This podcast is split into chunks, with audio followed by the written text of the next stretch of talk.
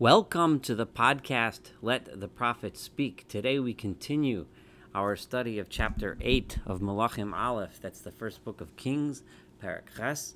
And this is Saul Weinreb, the host of the podcast. And we are about to begin verse 44. This is the third podcast devoted to this very long and beautiful chapter in which we read the speech and prayer that Shlomo HaMelech, King Solomon, gave upon the occasion of the completion and the dedication of the Beit HaMikdash of the temple.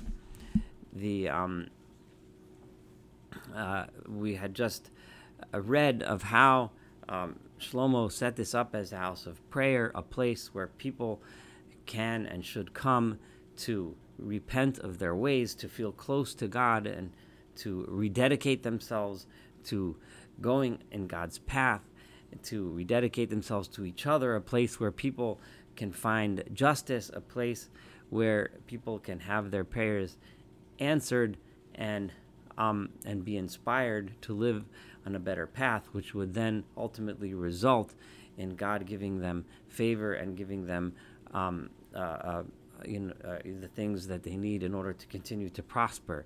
And Shlomo had given examples of types of suffering, like an enemy, of illness, uh, pestilence, um, uh, um, um, famine, and so on. Now he continues on this path. And when your nation goes out to war against its enemy, in the path upon which you send them, and they will pray to God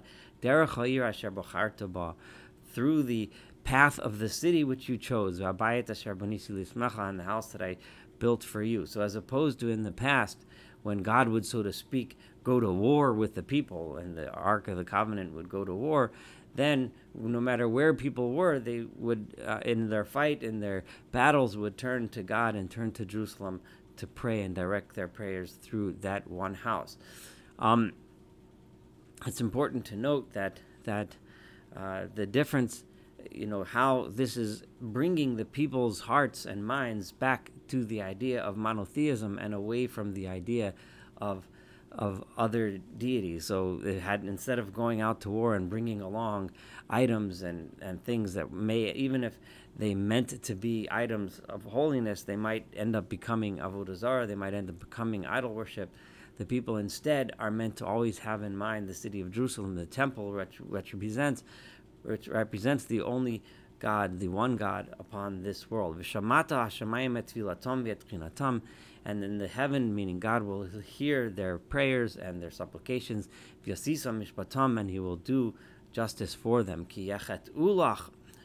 And when the people sin against you, because we know there is no person that has no sins, nobody is perfect. Everybody makes mistakes. And you are um, angry against them, and you place them in the danger, in danger in front of an enemy,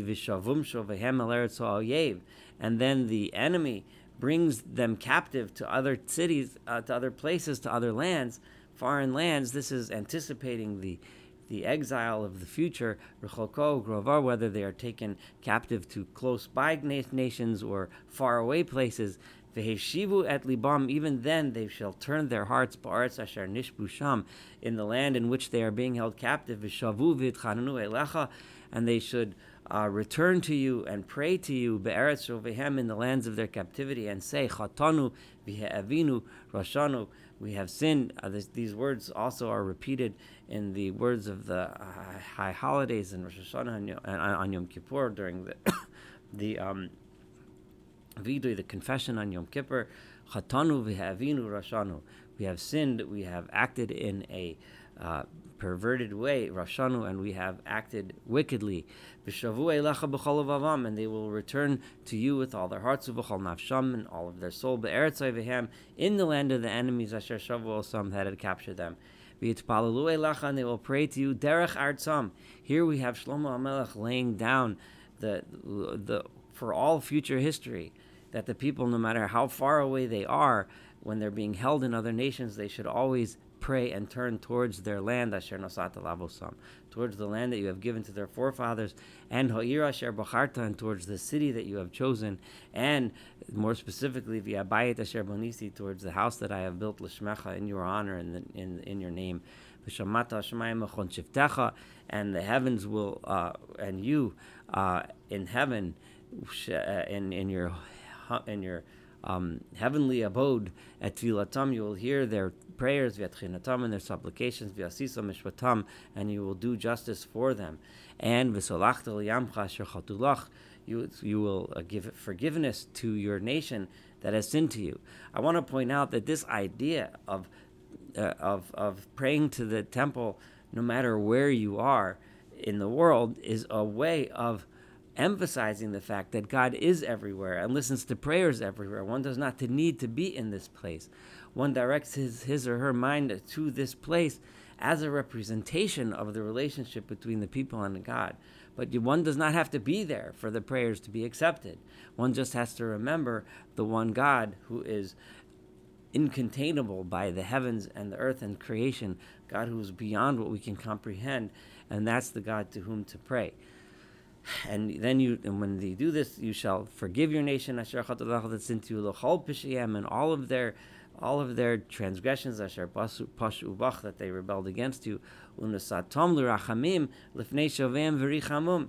And then you will give them uh, uh, you'll place them in in the merciful grace of their captors and they will have mercy on them and presumably free them because they are your nation They are your inheritance, the chosen people. The people of Israel will remain even when they're scattered across the world. Asher Mitzrayim, he took them out of Egypt.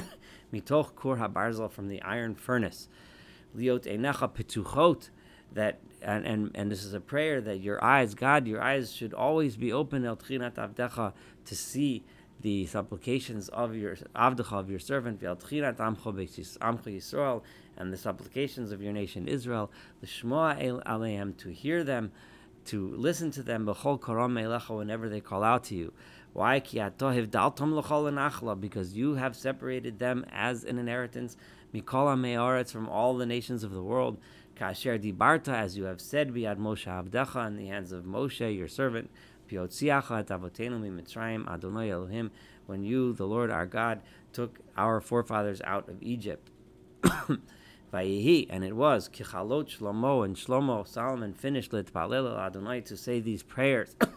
that this prayer that he just stated to God, it kol hatfilavi atchina azot, this entire prayer and supplication that he spoke before God. Come, then he got up milifnei mizbach Adonai. He got up from before the um, altar of God, mikro al birkov, from kneeling on his knees, Vichapov, prusos hashemayim, with his hands spread out toward heaven, which was the position in which he was when he was kneeling before the altar, speaking to the people of Amod, and then he stood up, vayivarach, and he blessed kol kal Yisrael, the entire congregation of Israel, kol gadol, in a loud voice, which hints that the beginning part was said in a much more uh, uh, uh, in a voice of supplication, in a voice of prayer, in a voice of, of, of, of begging almost. But now he's saying more loud and more confidently, Lamor saying as follows. Baruch Adonai, blessed is God, Asher Nasan Menucha Yisrael, that He has given rest to His nation Israel. He's given them rest. Now we are here. We are secure. We have what we need to have a successful and prosperous kingdom. Just like He has promised, Lo Nafal There wasn't a single thing missing Mikol Dvoro Atov, from all of the good promises that he made, Asher Diber Biyad Moshe that he spoke through Moshe, Moses, his servant. May God continue to be with us, Kasher Hayam Avosenu, just as He was with our forefathers. Ayazvenu, may He not forsake us, Valichenu, may He not abandon us. Latos Livavenu love, may He turn our hearts towards Him so that we should go in all of his ways, and keep his commandments, and his laws of mishpatav, and his and his rules, asher tziva that he commanded our forefathers. And my words here, asher Adonai, that I begged before God, they should always be close to the Lord our God, day and night. Lasos mishpat avdo, in order that he continues to do justice for his servant, umishpat amo Yisrael, and justice to his nation Israel, dvar yom biyamo, and um, this should be every day, all the time, day and night. Why? Liman, what is the goal? The ultimate goal of this is not that it should just be the one people, but rather that this should be across the world. Liman dat kol so that all the nations of the world should know ki Adonai hu Elohim that it is the Lord who is God, only Him, no one else. This is the ultimate goal, so that the entire universe should recognize the one God. And may you, and here he's turning, Solomon is now turning to the people and saying that your hearts should be whole and complete, im Adonai Eloheinu, all completely devoted to the Lord your God, to go in his ways, and keep his commandments as you are today. The Amelech of Yisrael and the king and all of the people, all of Israel with him, they brought sacrifices before God. The first one uh, uh, said here is is which korban is the korban shlamim, this korban which is a peace offering. Asher zovach la'Adonai that he, he he sacrificed before God. Bakar eser mushnayim elef, twenty two thousand cattle. Vitzon me'avi eser melef, and one hundred and twenty thousand sheep. Vayach nechuet beit Adonai, and this inaugurated or dedicated um, the house of God, Hamelach, the king of Bnei Israel, and all the people of Israel. Vayomahu did that day. Kidash Hamelach et Beit Adonai. The king also consecrated to God the um, the inside of the courtyard, which was before the house of God. Ki Asasham, because that he need there was not enough room to bring all the sacrifices in the temple, so he he made those places holy in order that they can be used for sacrifices as well. Ki Asasham et Ola. They also brought, in addition to the peace offerings before, they brought burnt offerings, Mincha, and grain offerings, and places to burn the fats, the parts that aren't eaten, the parts that are burnt of the peace offerings. Because the copper or bronze altar that was before God, in other words, in the temple itself, Katon was too small to handle all of these things that we just mentioned. Um, and Shlomo did on that day at Chag, the Chag. Presumably, this means the the holiday of Sukkot. Remember, this, this all occurred on Sukkot. V'chol Yisrael imo, and all of the people um, um, uh, uh, with him called Gadol, a great congregation, Milavo Chamata, Nachal Mitzrayim um, uh, people that had come all the way from Hamat all the way to Nachal Mitzrayim, the entire breadth of the land of Israel, Lefnei Adonai Eloheinu, Shivat Yomim, V'Shivat Yomim, seven days, and then seven days Arba Sayom for a total of 14 days. Bayom Hashmini, on the eighth day, Shilach et Ha'am, Vayavorchu et HaMelach, he sent the nation, and they blessed the king, Vayechol Aleim, they all went to their homes, their tents, Mechim, happy, V'Tovei Lev, and full in a good mood. Al Tova regarding because of all of the good Asher Asa Adonai David Avdo Ul Yisrael that God had done for His servant David and to His nation Israel. Before I complete this completes the uh, chapter, however, before I end, I just want to mention uh, one more thing. I, have been saying that Chag here refers to Chag Sukkot. I've been following mostly the Radak, the commentary of the Radak on this. And however, when we see the dates here, 14 days and so on, uh, it must include more than the Chag Sukkot, a tradition, and some have it as as including seven days before Sukkot, which would include the days of Yom Kippur, from which we learn that uh, uh the uh, Gemara, the Chazal teach us that that um, Shlomo Amelach made a Horat Shah, he made a a uh, a um, ruling that this Yom Kippur they would celebrate this um, holiday as opposed to fast. But I just wanted to mention that uh, the simple translation of Chag is usually refers to Chag Sukkot. So, in some way, these days of celebrating did include the Chag Sukkot. Um, with that, I will leave and complete chapter 8. Thank you so much for studying Parachet, chapter 8, together with me. Looking forward to studying chapter 9, and of course, all of this wonderful book of Melachim together. Have a wonderful day.